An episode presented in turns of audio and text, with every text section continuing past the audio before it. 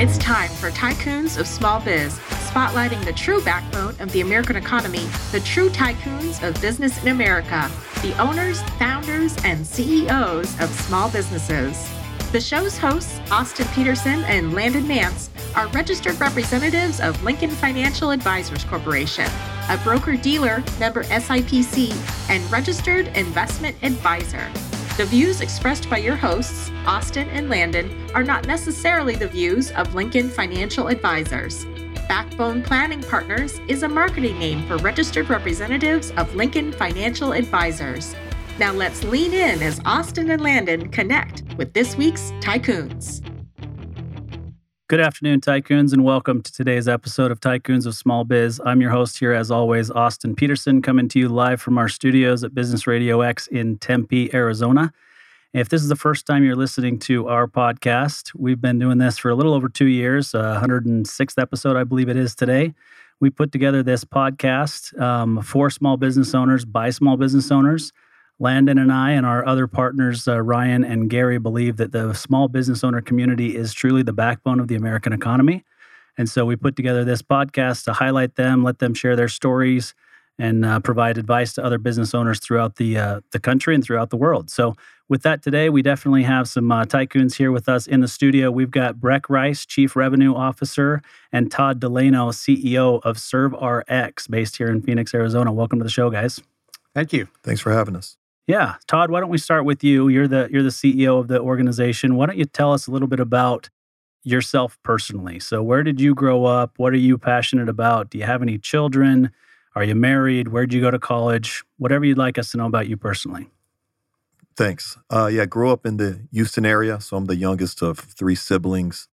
First, first generation, I guess, to get a college degree. Uh, started at a junior college, went to Texas State University from there and then traveled west three days after graduating. So went to Los Angeles and, and had a cup of coffee in LA as a stockbroker, and then uh, then moved to Phoenix to work for a pharmaceutical company 22 years ago now. So time flies. So, so established roots here in Phoenix for for three or four years. Got promoted in the, in the pharmaceutical industry back to Houston. Found my wife, had a kid, and then was disenfranchised with corporate America at 30 years old and decided to come out to Phoenix and you know, I'm sure we'll get into it a bit later, but you know, started one company, started a second company, started a third company, and here we are. And today we have three kids, 17, 11, and four, and three boys, and live in the area, and we're we're in the community. You know, we're here for life. So um, that's the very short journey of of who I am and where we're at. And want me to get into the healthcare company now and t- talk about the journey with ServRx, or do you want to? Let, yeah, let's hear about yeah, let's hear about Breck's personal story first, and and uh, before we jump over to Breck. So I grew up in a family of boys. My mom had four boys, but with her second marriage, she married a, a man who had another boy and then also a girl. So we do have one girl in there, but uh, I know what it's like to have a house full of boys. Yeah, it's I mean, in spaced apart every six years. I don't think we can continue the trend. Shauna's four. Um, you know, we'll see in two years if we continue to the fourth uh, fourth child, but I think we're done. But it keeps it interesting for sure. Yeah, awesome. Well, Breck, tell us about yourself. Tell us about your family, your story a little bit as well. Yeah, so actually born here in Arizona, uh, the youngest of six children. My uh, my dad always said his first four boys were girls, so I have four older sisters and one older brother. My parents were school teachers. Uh, my dad was a science teacher at uh, Chandler uh, Junior High many many moons ago, for summer vacations, they would travel, and and so we made it all the way up to to uh, British Columbia and and up into to Alaska, and on the way back down, they liked the area in British Columbia, central BC. Uh, bought 880 acres, and we moved up there. So got some uh, uh, international experience, if you can call it that, in British Columbia, Canada. Got way too cold up there for my mom, so we moved back to the states. So moved just back to uh, to Arizona about uh, eight and a half years ago now to uh, to uh, team up with with Todd and and start ServRx. Awesome, I tell you, I you know I've spent some time in British Columbia. It's beautiful, right? And I I just my brain kind of thinks, well, how in the world did a school teacher buy 880 acres of land anywhere right?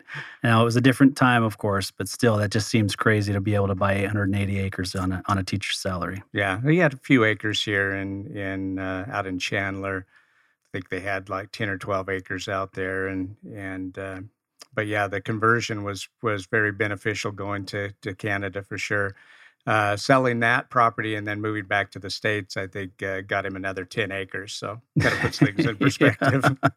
So came back the same direction. It'd be like me moving back to california now right? Yeah yeah absolutely. All right todd tell us about servrx you, you were in the pharmaceutical industry but you were disenfranchised with the corporate side of things. So what uh, tell us where we went from there.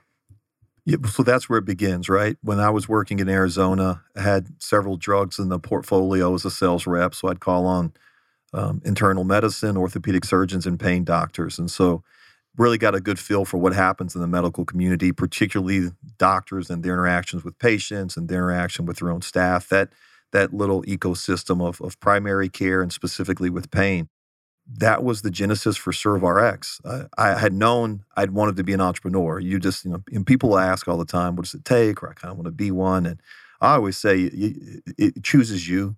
I don't, I don't, think you choose it. And for me, the, the risk of staying in corporate America or the fear of knowing where I was going to be 20, 30 years later was, was may, way more fearful than, than leaving corporate America. And, and so for me, it really wasn't a choice. I don't, I don't, I don't think staying was an option you know, we'd moved back to, to Phoenix. I had heard of this concept of physicians dispensing medication in their office. Certainly had a lot of contacts within the physician network. We're kind of, you know, if you're an entrepreneur, you don't start with a, a, you know your first business. You've kind of always tinkered along the way. So I've learned things along the way about how to start businesses. Lost a little money in real estate, lost a little bit of money in a few other small businesses, and made some some silly mistakes along the way. Um, so use that experience combined with my, you know, the relationships in Arizona, helped a doctor in Tucson set up a pharmacy in his office, and this was in a niche specifically for workers' compensation. And in in in business, and and once you get to a certain uh, ecosystem or level of uh, I don't want to call it business success, I'll say, you realize there's a common theme in small but semi like the, this this airwave of businesses that solve problems that are too complex for the average small person to figure out. But too small for the big guys to want to insource and figure out, right? Either Sure. from time, you know, whatever it is, expertise, time management, all those things. And so that's what we did in, in the field of workers' compensation and in specific with pharmacy. Now, the problem we're solving for doctors uh, was twofold. One, there was a revenue component, and it's well known the lack, you know, the revenue uh, decline of revenue and physicians working harder and harder to make less. That's that's a common theme in business or in healthcare. But the second part, as it relates to to work related injuries, was that there's a lot of paper. It's a paper and labor intense. It's half medical, half legal. So there, there's issues getting uh, prescriptions filled at the pharmacy. So oftentimes there's more time with the physician's office spent, you know, managing denials of patient medications. And another thing that's common in the pain market from the patient's perspective is the stigma that's sometimes associated with with a work related injury in particular or God forbid you need a pain med or, or a muscle relaxer or whatever you need at that moment. So there's some anxiety and stigma around that. And the solution we gave the physicians solved both of those. We were able to help as a consultant set up a pharmacy in their practice, help manage it. In fact, save the doctor time. It sounds counterintuitive to say you would set up a pharmacy in a medical practice and yet save them time. But if done right, it did for those doctors who were maybe had a high high volume of workers' compensation uh, patients in their practice. So we did that successfully with one doctor in Tucson and commuted in, from North Scottsdale. So what I thought, you know, promised the wife, hey, 60, 90 days in, we'll figure this out. We'll scale up and I'll, I'll be back, you know, I'll, I'll be home for dinner. My, my And- favorite thing though is that you told her you're also going to take a pay cut to do this too, right? You Well, that's well, well, I, of course, you always every entrepreneur sells their wife on the fact, hey, we're going to go from a corporate job, a corporate sales job, 401k. I, I think it was a 75% pay cut I promised her. And I successfully probably only took about a 72% pay cut. So I outperformed Hey, year, year, year one. Didn't tell you that under, uh, then I took a 120 or 30% pay cut and was negative for the next two or three years and didn't promise her that. But yeah, the story goes was commuting from North Scottsdale, two and a half hours each direction. If you know anything about Tucson, you get off I 10. And if you're inland at all, it's another 30 or 40 minutes Yep. before you, get- you get anywhere. So, you know, that was the genesis. Got really good at from medication management to the, the, the IT required, the reporting to the state board, the logistics of it. and patient management and care. And what we realized though was those were the easy parts. It was easy to scale inside Arizona and got good at it, but try not to get too my, you know, myopic for this conversation. But the fact is, each state has its own ecosystem, its own payer mix, its own algorithm, like a lot of small businesses or any any state, any business oftentimes there's state requirements, there's national requirements. And Yep. in, in healthcare in particular, and in particular in workers' comp, that subset, there's a lot more complexity with laws, rules, regulations. And so we realized if we were going to scale out of Arizona, that was the toughest problem to solve. It wasn't, we got the med management down, we had the right IT, we had the right staffing, we had the right, you know, had the formula down. And and that's where Breck came came into the story. I needed a solution to help scale the financial side. And and Breck in his former job at, in a healthcare entity called the doctor's office as someone looking for more workers' comp, you know, more physicians focused on workers' compensation pharmacy to expand their services. And that part was a match made in heaven, at least from a solution standpoint. Except if you're an entrepreneur, you you're oftentimes not the best employee, and you're certainly not the best uh, uh, channel partner or vendor. Not not by purpose, but it's a natural curiosity. And if we can solve a problem, then we're going to solve a problem. If we can learn, we're going to learn, and if we can execute ourselves, we're going to execute.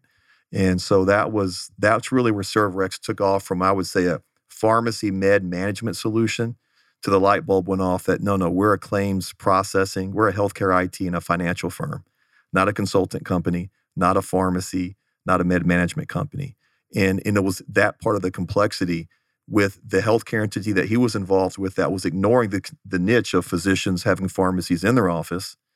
And the management companies that helped didn't understand the complexity of the payer mix, the algorithms, the, the, the IT solutions that were required. So if I've done anything effectively in, in like any of the businesses I've ran or scaled, it's I understand how to recruit leaders. I, I understand how to lead leaders well and get out the way. And that's that's probably what I did more effectively. And and one of those leaders of of a handful of people that really make ServRx successful. So that's that's the that's the story. And and fast forward as we scaled state to state, complexity. You know, I mean, it, it didn't scale just you know three states was five times more complex than two states. They didn't get easier; it actually kind of got more complicated. We had to build our own proprietary IT, so you just kind of learned how to solve problems and scale it and figure it out. And and uh, fast forward to today, we have several thousand pieces of paper that come to two PO lock boxes, one in Las Vegas, one in Philadelphia, and we have uh, hundreds of thousands of dollars we reconcile daily. Four hundred dollars receivable size. These are you know meds that are fifty to you know, a Yeah. few hundred dollars in, in size and checks. And and then what happens in workers' comp, and especially in our niche of the out of network portion of the spin, it comes via paper. You may have one patient on a check, you may have ten, but we we fill meds for fifteen to twenty thousand patients a month in all fifty states. And so the ability for our IT to recognize bank lock boxes, they get pieces of paper. Think of our own like junk mail. I was sifting through the junk mail today to sift, you know, the stuff you needed to get to. And we have several thousand pieces of paper each day go to our PO lock boxes. They stacked with checks, stacked without checks. The ones without checks are the useful information. then those all get PDF'd. Then they get sent to our IT team, and then we reconcile to the penny within 48 hours. Uh, so that's you know if if if we've done anything really well from a business infrastructure standpoint, it was the ability to scale from one office to an IT solution that is able to manage you know what is now going on our 13th year and over 800 million dollars of receivables processed at an average size of a few hundred bucks from over 4,000 payers around the country. So that's that's the secret sauce. That had you known that was the task early on, you know, I'm, I'm not a smart person. It wasn't an epiphany of I could do this. It was almost foolishly solving problems, scaling up, finding the right people, and it's more. I don't say we look. I'm not a visionary. It's you find good people. You, then you look backwards. and You're like, holy cow! What did, you know? How did how did we do that?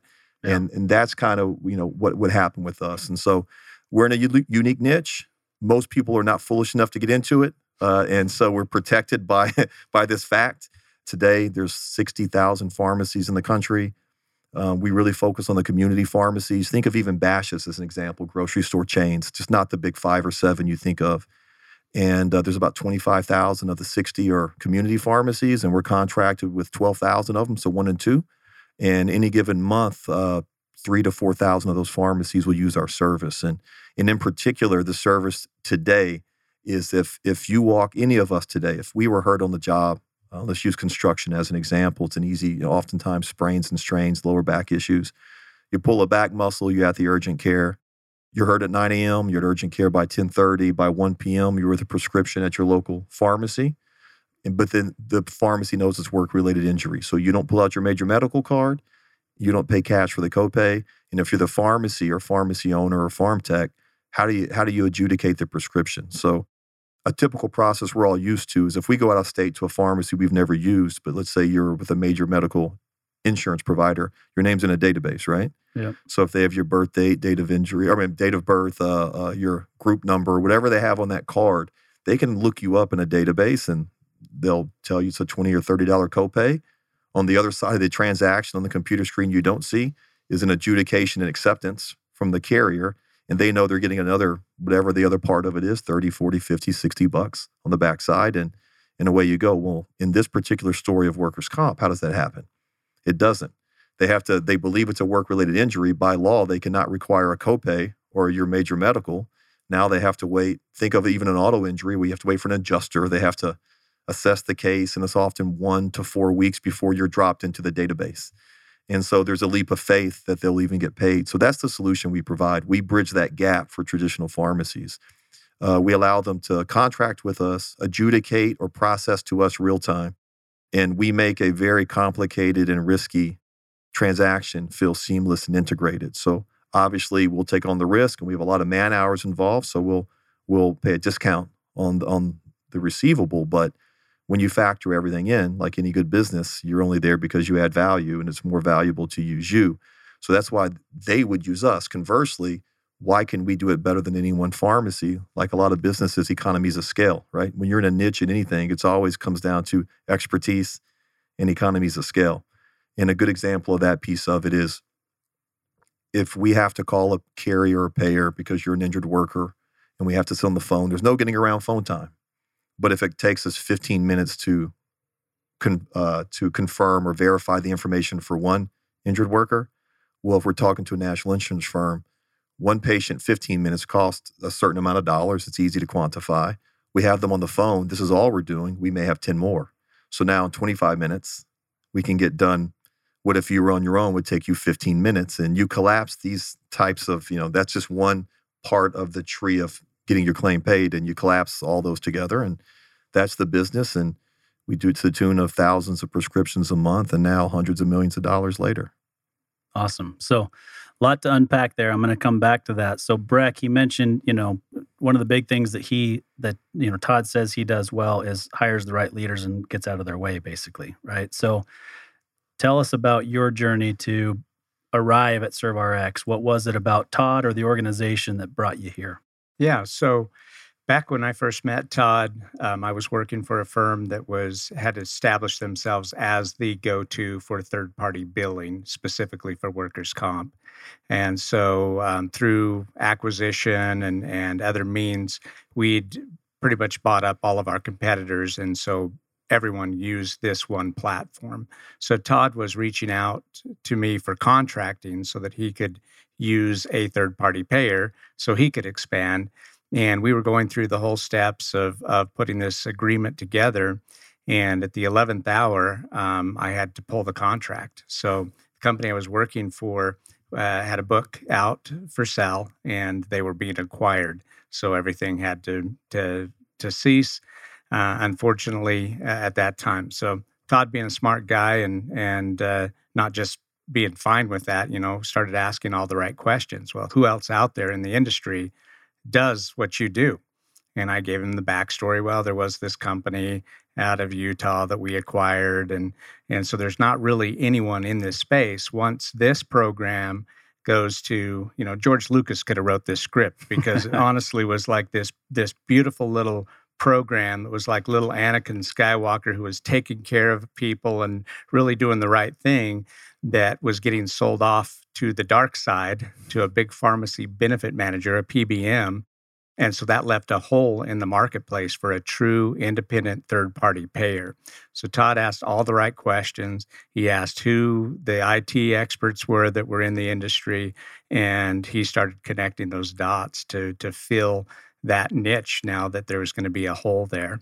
I had some some uh, handcuffs. I couldn't immediately jump on board and and go uh, work for Todd initially, but my right hand person uh, that worked with me, she didn't have those same uh, restrictions, and so Todd tells the story the best. Oh, I'm not sure I could do better than that. I will say, well, let me frame that piece in the larger narratives right. So to back up a bit, Breck had mentioned something for those people who aren't in healthcare. There's two sides, make no mistake about it. In this axis of healthcare, there is payers and there are providers. And there's there's no getting around that, right? The the payers are the insurance uh, industry. They underwrite premiums, they underwrite the in the industry, but they also set the rules. And so it's a very powerful side of the equation. And the providers we think of as physicians, but they're everything from from anyone on that side: pharmacies, doctors, you know, the labs, the X-rays, anyone who provides the service to the patient. And and patients are their friends; they care for the patient. There's a very unique and interesting relationship that happens with the payer side. So what we do at ServRx is we are provider friendly, right? We're patient and provider friendly, meaning we we maximize the service for this side and we sit at odds with the with the payer side uh, for for contractual relationship reasons that are pretty complex. If you want to ask me more, I'll, you know, I'll share more with that piece of it. So that's that's the the Star Wars uh, yeah, narrative that Breck yeah. was framing. you know, the part of the story he mentioned about kind of our journey as a business, and I, that it is a pivotal point where in business you're presented with a crisis. We'd I'd, I'd already sold some accounts in the South and Southeast. I had no solution in hand, like a true entrepreneur. You you don't fake it necessarily, but you sell it, then you figure it out. I had sold it and didn't have it figured out about how we were going to, you know, process and pay and do all the things that needed to happen. And but I was counting on a contract that was taking longer than it should have through uh, the big entity Breck spoke of. Now, now learning that it was slowed down for other reasons internally, and then cut from me within days or weeks of having the contract in hand. And and and this happened then, has happened several times since in ServRx. There's these moments where there's a recoil from entrepreneurs, right? And what do you do? And and and the ability to kind of calm your brain down and compartmentalize. You know, don't be a victim. What happened? No blaming. Just to literally look around the room and say, where do we go from here? What does it mean? What are the threats? How real are they? What's the timetable? How long? There's this process of assessing the damage and then seeking the opportunities, right? And you can only do that if you stay calm and, and vigilant. And it's, uh, you know, not to use a war zone lightly. It's not a real war zone, but psychologically it is, and it always is. And you have to be comfortable with that fact that it's never, never static and never easy. But that was the opportunity I mentioned to you guys. I'm really good at, you know, maybe leading people, finding people, whatever that story is. But rather than recoiling when Breck said that, rather than calling the client saying I couldn't pick up the accounts, rather than doing all these other things, staying small, I jumped on planes immediately and jumped into people's backyards, into their restaurants, and flew into Tennessee and talked to people in Utah and sold people on a vision. Because I know anytime there's big acquisitions, there's people that are left behind. There's parts of the industry that people were passionate about that's left behind. When I knew naturally, if you're a provider entity and you're bought by a payer specific entity, there's going to be some damage and there's going to be people that want to continue to solve the problems. And so that was that was the pivot, and that's when ServRx went from a full service management company to what we are today, right? Which is a claims processing company and serves a niche that that other company, quite frankly, had left behind. So that's that's the piece of the story, and that that was a really, I would say, a fork in the road in our journey. Yeah. So it becomes a little complicated because I, I as far as I envision it, and I, I would not pretend to say I fully understand everything that you just explained and how the process works, but you guys are essentially right in the middle between the payer and the provider, right? And you're trying to make it easier on both sides and probably better financially on both sides would be my guess. Is that fair to say? Almost. Okay. It's fair to say that we make it easier and we make it financially beneficial to the payer side. What's unique in workers' comp is you're not required to be to sign into networks to have access to the patient lives. And think about what that means. So, if you're with a major, if your family, for example, you're signed on to a major medical plan, the providers have to be contractually signed on with that major medical plan. Yep. So then the fee, the fee structures, the IT integrations, these things are negotiated and, and it's not seamless, but it's the infrastructure is in place to to manage that that pay cycle and, and information share. in most states, insurance companies cannot obligate providers to go into network to service these patients. Think about what that means. States set rules that protect workers that work in any state. They set the rules and they set fee schedules. Payers can, if they choose to, underwrite patient lives and get, you know, put contracts in place with large employers in those states.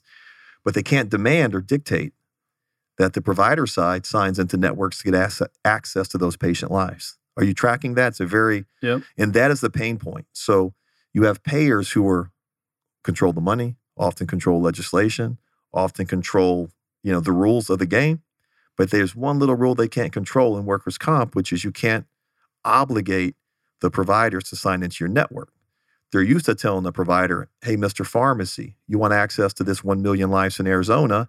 Here's our PBM contract. Here's our rates. Take it or leave it. The other pharmacy will if you don't. And depending on the size of your pharmacy and you know economy law of economics right the more leverage you have the better rates you have the the less leverage you have the worse rates you get we come in and almost serve as i would describe it as a union almost to the small providers which to me is any independent pharmacy is, is any anybody who's a business owner who's not part of a large entity and there's power in us because when they process the claims to ServRx, we now own the rights to those receivables.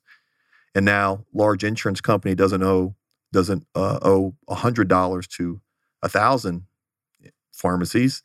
They owe ServRx hundred thousand dollars, and that's a different conversation, right? Yeah. Both both economically for us, it's more advantageous for us to be aggressive. When I say aggressive, legally right, what's legally obligated for them to pay.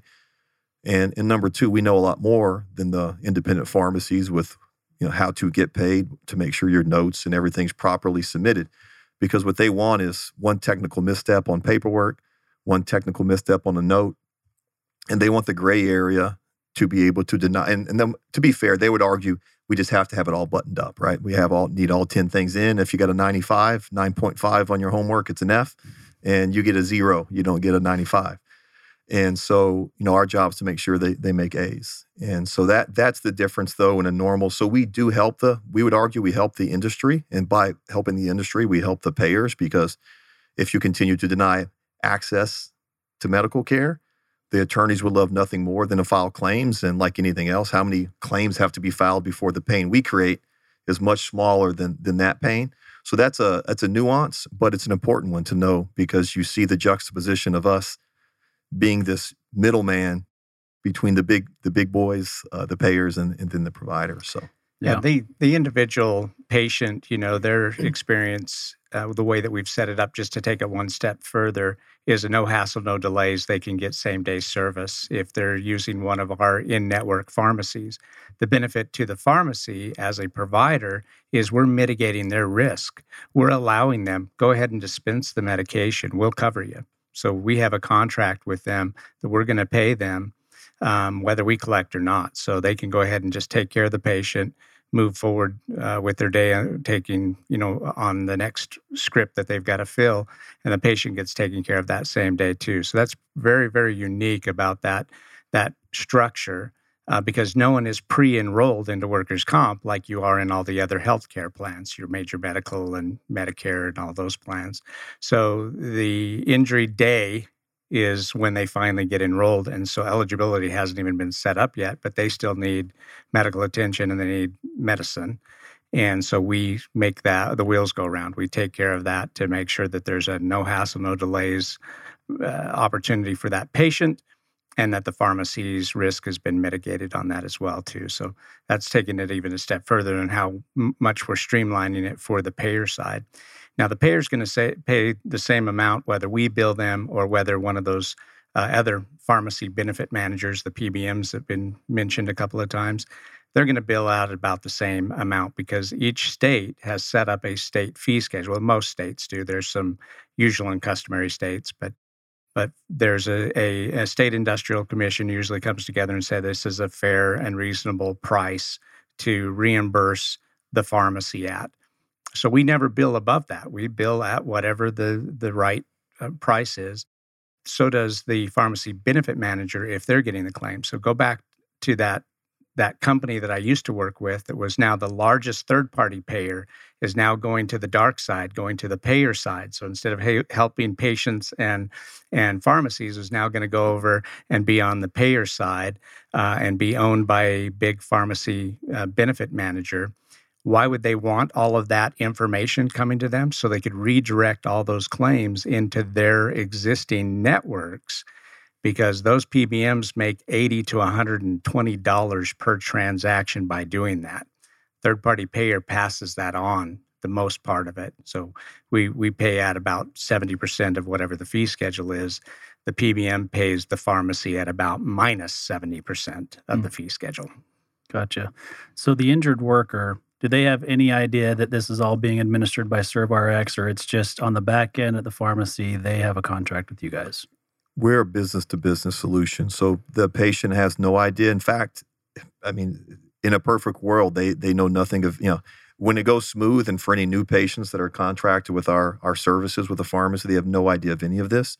And so we don't spend a lot of time one directly marketing or or number two even letting the local community know we exist. We really are a B2B and we're white labeled or a private, very private solution. So I think we feel more like a an insurance firm, you know, behind the scenes. But there's a lot of a lot of heavy lifting that goes on on behalf of of the patients by us. And and and for us, you know, we we take pride in that, right? If you mentioned my journey, very very you know short version of it, but when you are an underdog and you have an underdog mentality, and then you also have an entrepreneurial in, uh, mentality, you take a lot of pride in servicing the community at need, whether it's individuals or whether it's small businesses. And so, you know, for us, that's that's enough. You know, we get enough pleasure from knowing that, getting the feedback from the pharmacies, who are the ones who really are the champions, right? They're the direct frontline workers who help the, the injured workers. So we're behind the scenes, but we're very much intimately involved, and we, you know, we take great pride in that. And and I'll also say, just regarding kind of the business journey, and uh, it it when you're doing good for others, you don't it doesn't have to be a direct benefit. Life is you never do exactly what you want anyways. Like we don't dream of workers' compensation. dream, you know, may want to be an entrepreneur, but I didn't wake up and say, man, if I can get into this complex, tedious, nefarious, I'm a I'm a kid who's ADD and not very detail oriented by nature growing up. In no world did I say, if I can just literally have 20,000 pieces of paper drop on me, I'm responsible for a day and then have IT. Like, but what you do is you solve problems for people. You realize you're, you're good at something. And ultimately, you set up a group of people around you that you enjoyed solving problems with. And that's what life's about, right? Friends, family. Life's tough. There's problems to solve. If you wake up and solve it with people that you know really have your best interests and you're doing a good mission, then that's really the, the sweet part of the journey and, and everything else takes care of itself. And uh, we haven't had one, we haven't had no turnover. So if you hire right and hire high, if you hire people before you're big, and we went from the executives or the people I hired when we did less than a million dollars in revenue. Last year we did 80 plus million dollars in revenue uh, for the year. Same people, same executives that I was able to hire take a leap when you only had a million in revenue and negative earnings with not a lot of cash to burn even were the same people that's still involved. And so that's what's unique to identify the industry experts, to make a fair fair by all sides, right? So so where you're really partners in a deal. By design, whether it's shares of the company, been very generous on purpose. When I say generous, it's an even exchange, but I have this abundance mentality, right? Of whether it's equity with the right executives, taking care of the taking care of the people on the team, and also with taking chances. I mean, what we do is a math game. What we solve is we we don't get so if our collection rate's eighty two percent on on what we pay what we bill out, we don't get eighty two percent we either get 100 or zero. Ours is a game of how many, and that's back to me as an ADD kid. My mom would tell me I was a C student. I said, Mom, I'm an A student. I only turn in seven out of 10 of my projects. But make no mistake about it, when I turn them in, you know, I'm really good at it. That's our game, right? That's the math. And and kind of back to the life philosophy that, that also very much translates to the micro part of the business and then the macro philosophy of business and life is it's it's kind of like blackjack, right? Or uh, I say UFC fighting too. You're not going to go undefeated, right? Like we're not Mayweather, we're not 50 and 0, but if I could be 9 and 7 and still be a, a champion. Yeah. You're going to have a cauliflowered ear and you're going to have some few bruises.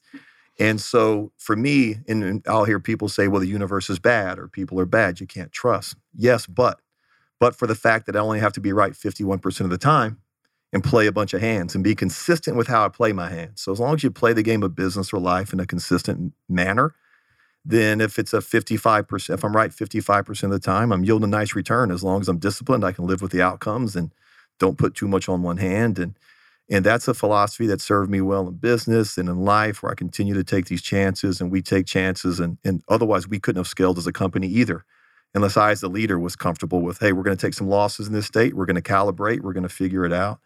And, and so that's the mentality, kind of personally, that kind of naturally aided, you know, what is what is the service we provide.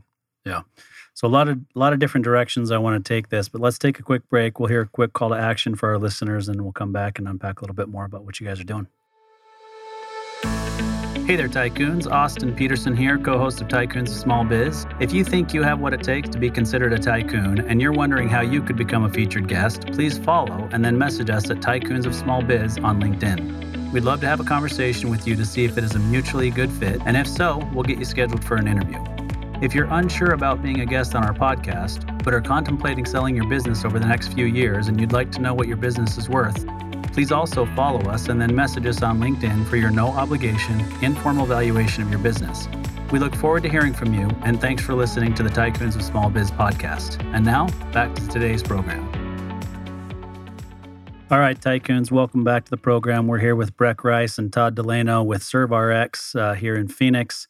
We're talking about what they're doing really to, to disrupt the healthcare industry as far as I'm concerned.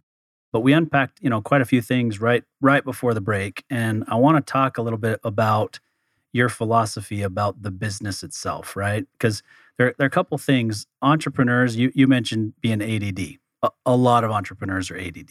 I, I would probably say 85% or more of entrepreneurs are, are ADD. And so, first of all, I just want to mention that, that doesn't mean that you can't accomplish things, right? I mean, we all have difficult things that we deal with in life, and ADD is one of those. It could be ADHD, it could be a lot of different things, but we have the ability to accomplish whatever we put our minds to.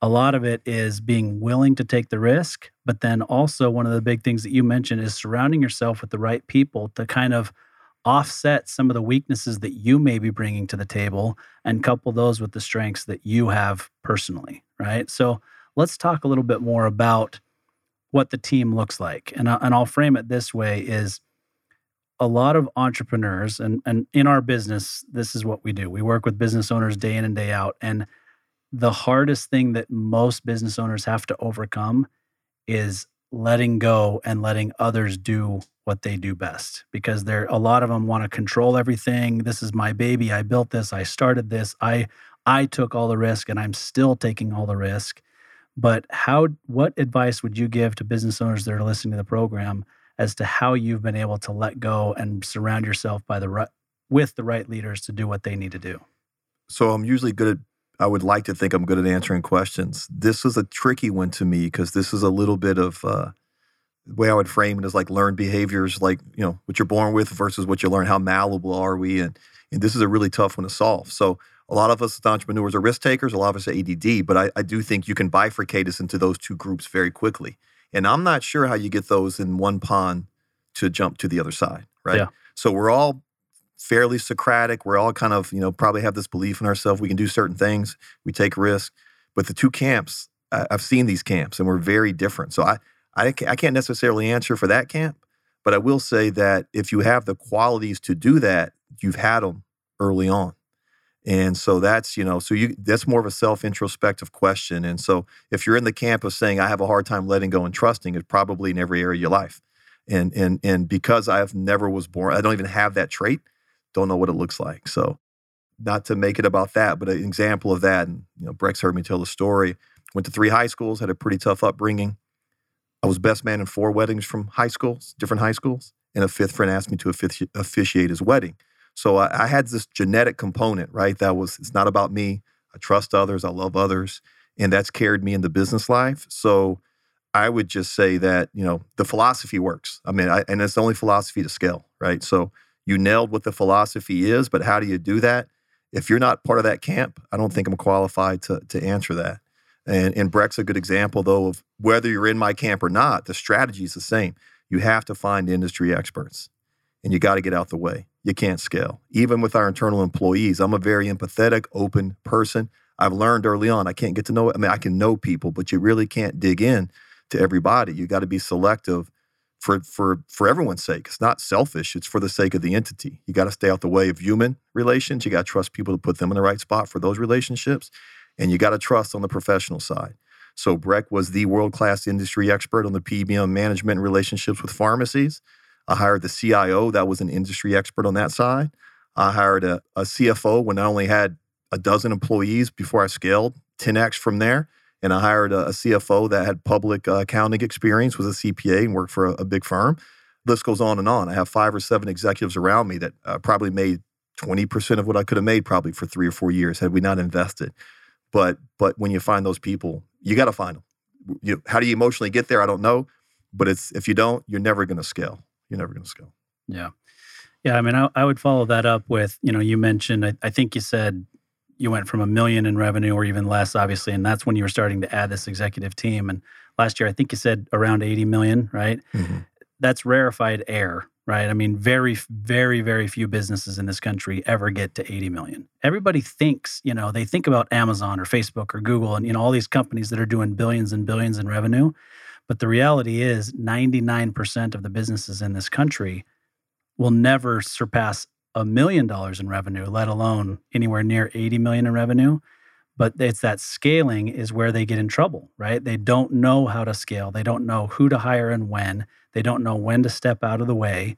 You know, there's there's this thing that we do in our business where we we take an owner of a business through what's called the owner dependency index, right? Mm-hmm. And we have them go through and answer this questionnaire to find out how dependent the business is on them personally, right? if the score is high, that's a bad thing, right? Mm-hmm. It's kind of like golf, right? you want a lower score because the less dependent your business is on you personally day to day, the less the the more it's worth, right? Sure. It's a hard thing for people to get around. And so I guess maybe let me rephrase the question. So from a from a mindset standpoint, where were you in thinking this is a this is a risk, right? I mean, you didn't even really have the revenue that you needed to hire great individuals in executive positions. So, what did you do? How did you get your mind around that? Did you take on financing? Did you take on investors to be able to do that? What What was that process like? Uh, we were able to scale at a rate that could almost. So, I had one of the uh, initial partners, two of his founding partners. I was the majority controller. Now the other partner is a minority partner. He was more vested early on but we we were able to use cash generated at some level and then he is a client so there was if money was put in it was from him as a primary client early on so we were lucky that we never surprisingly if you looked at the trajectory the trickiest part and i always tell ironically harder to go from or not ironically harder to go from and not from the sales generation i'm talking about from management or execution from 0 to 1 million we went from 1 to 2 then 2 to 10 Yep. And that two to 10 and then 10 to 31. So if you ask me from like, I don't 2013 to 15, maybe it was, to go from 2 million to 31 million dollars in revenue, $200 receivable size on average, highly paper, highly complex. You know, that was the tricky part of where we went. But I knew the people we were hiring, I knew the relationships they had. And, and so it was not a, I mean, I, it, it wasn't hard, I would say. I, you know, I, I, would think relative to our size, we were in a unique position if you hire the right CIO in our industry and you get the right IT. So we really are an IT firm, I guess is the way I would answer that. It's like from a true practical, if I don't understand our industry.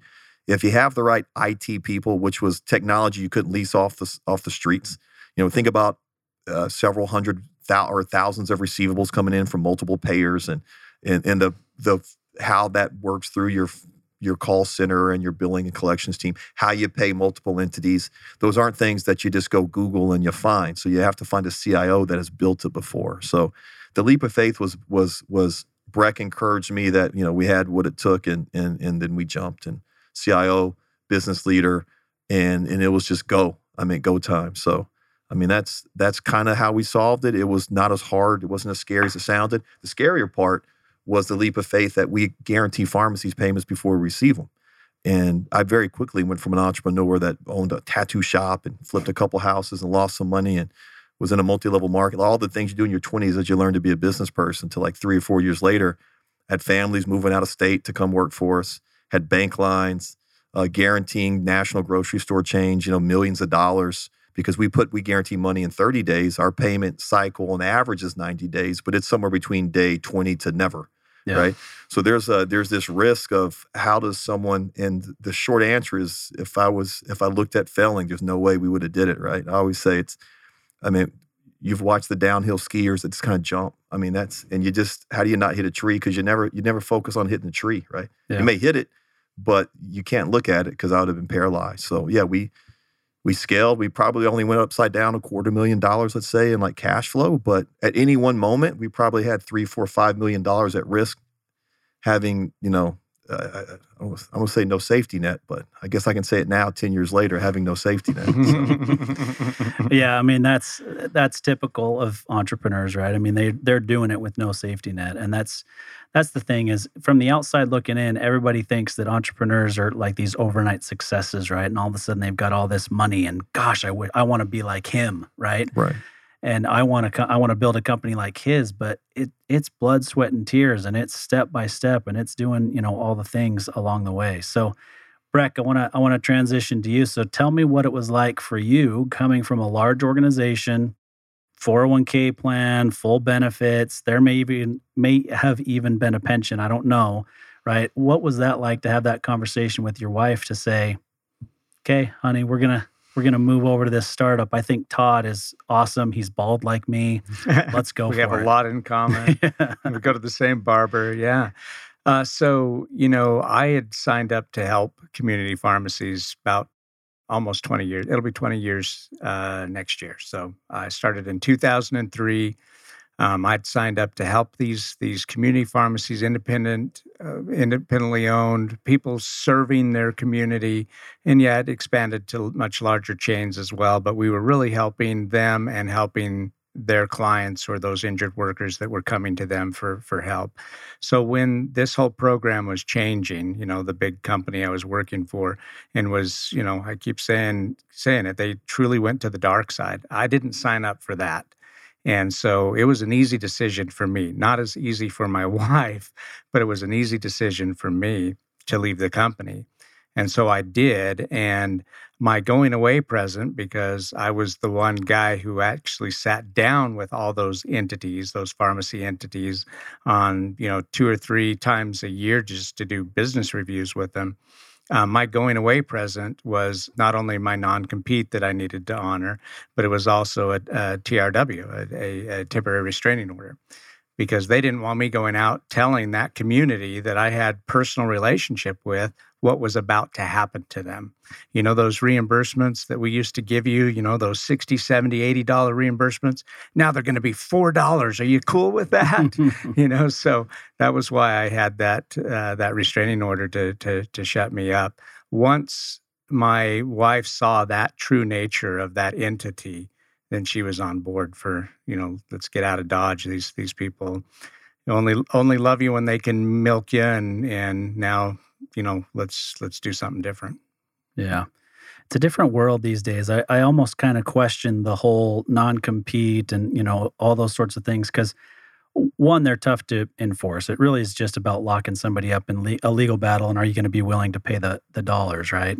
And i'm not an attorney. I have a brother-in-law that is and we've had this conversation but nowadays i think about it like okay i can't i can't go out and tell people that i've left one company to go to work for another company doing the exact same thing but i can sure update my linkedin profile right? And so i just i just question the whole reason that those even exist nowadays. So anyway that's that's a, a topic for another time but i want to get one last question in um, before we run out of time here. So the work comp fund or you know working with work comp funds my understanding and i could be completely wrong here but my understanding is that some states have state funds and in some states it's private is that true Yeah, and Breck, you, you you're the expert. Yeah. You can speak more to it.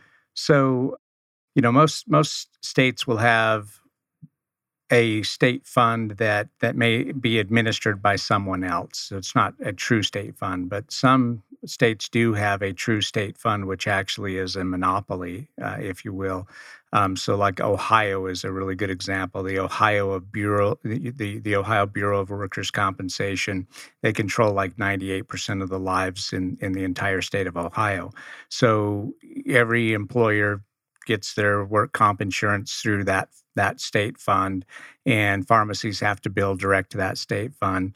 Uh, Washington State has the same with the Washington Labor and Industry or Washington L and I uh, also has a, you know a, a monopoly on that state. But Uh, outside of that, New York has a pretty strong one. There's a few strong ones there, but outside of that, your largest carrier uh, is actually Liberty Mutual. So you still have the really big carriers that also cover workers' compensation. So Liberty Mutual being the largest, Travelers, Hartford would be some of the big, but big payers. But as, as Todd mentioned earlier in our conversation, we're we have over 4,000 payers. So there could also be Bob's Pizza Shack that's self-insured and and that's a direction that we really would like to now focus on is these self-insured employers are are absolutely getting ripped off by that middleman, that pharmacy benefit manager, that PBM middleman. And we have a way of removing that middleman. You've probably seen a lot of my LinkedIn posts that yeah. say hashtag remove the middleman because we could actually take that PBM out of that mix and save these self insured employers a lot of money. Okay we can also then continue to pay our pharmacies a fair and reasonable reimbursement. You take that middleman that's that's take that's putting 80 to 120 dollars in their own pocket and split that between the two entities, meet in the middle. It's a really good win-win situation. Today, you've got a win-lose situation. Um, the only one winning is is the pharmacy benefit manager. When when a PBM has gotten so large and so powerful and making so much money, that it can buy the carrier, there's something wrong with that. Okay. Yeah. When your entire health system that you cover 65 million lives, and you've got companies paying into that plan, you've got employees paying into that plan, but yet your pharmacy benefit manager represents 75% of your profit, there's something wrong with that. So Todd said early on that there was about 25,000 of these smaller pharmacies. You guys work with about 12,000 of them. Any given month, 3 or 4,000 of them process a, you know, a, some sort of transaction with you. How many of these self-employed companies are out there that are ideal clients for you guys where it's saving them money and, you know, thousands. Uh, just here in the state of Arizona, there's, you know, 30 or 40 fairly large employers. Uh, both of our power companies are self-insured. Yeah. Our school districts are self-insured. Our municipalities are so, well.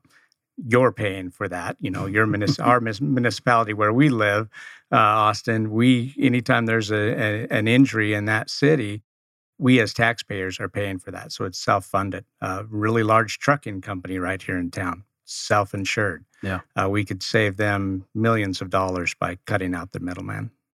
Well, hopefully they hear this podcast. It's a pretty big podcast. I'm just telling you. Awesome. Let me make one yeah. point on that. Let me close on it. You asked Breck a question, a personal question. Here's how you, when you say, you know, how do, how do the right people work for an organization? You asked them a very personal question. How did you decide to move from a big company to a smaller? Where did you go first? Naturally your wife or your spouse. Well, spouse, yeah. and then but right in. But why did he do it? He did it. He, he didn't speak of the company or me or what's. Right. We have a lot of leaders, friends in the industry. We're, didn't we're speak about the money. It was like right. I was here. I was solving a problem I was passionate about. The philosophy of the company changed. I was more beholden to the people I served, and you could tell how passionate he speaks for small businesses and injured workers. And it's like that was much bigger than and it really was that for him. It wasn't. It's just a better economic situation. It is now, but it couldn't have he couldn't have suggested that answer. It really was a passion, which shows you you have the company has the right people in leadership for, for, the right reasons, and pharmacies pick up on it, employers pick up on it, and that's why he is who he is.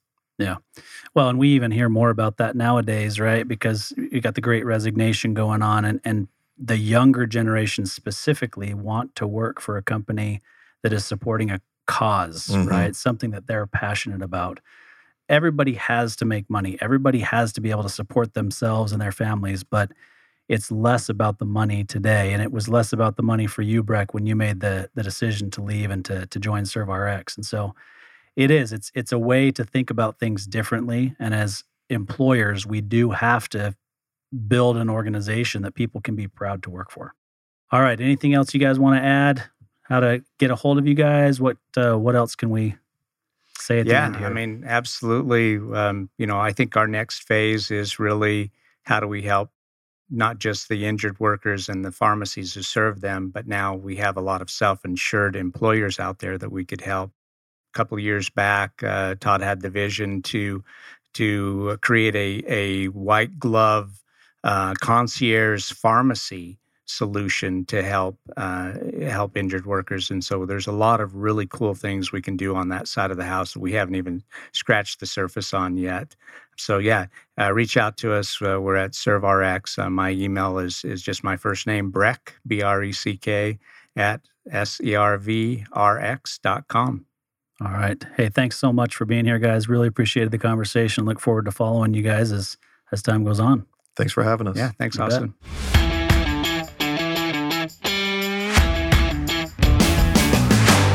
You've been listening to Tycoons of Small Biz, proudly hosted by Austin Peterson and Landon Mance.